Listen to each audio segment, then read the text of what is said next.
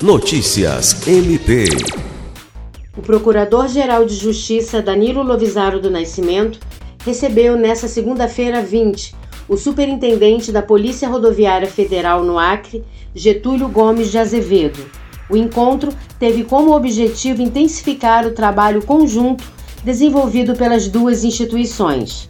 A parceria entre o Ministério Público do Acre com a Polícia Rodoviária Federal já promoveu várias operações. Uma delas foi a Nitro, responsável por desarticular um grupo criminoso que atuava no desvio de combustíveis ao longo da BR-364.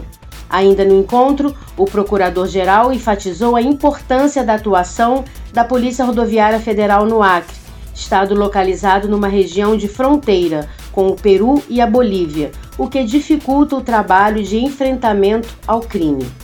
Lucimar Gomes, para a Agência de Notícias do Ministério Público do Estado do Acre.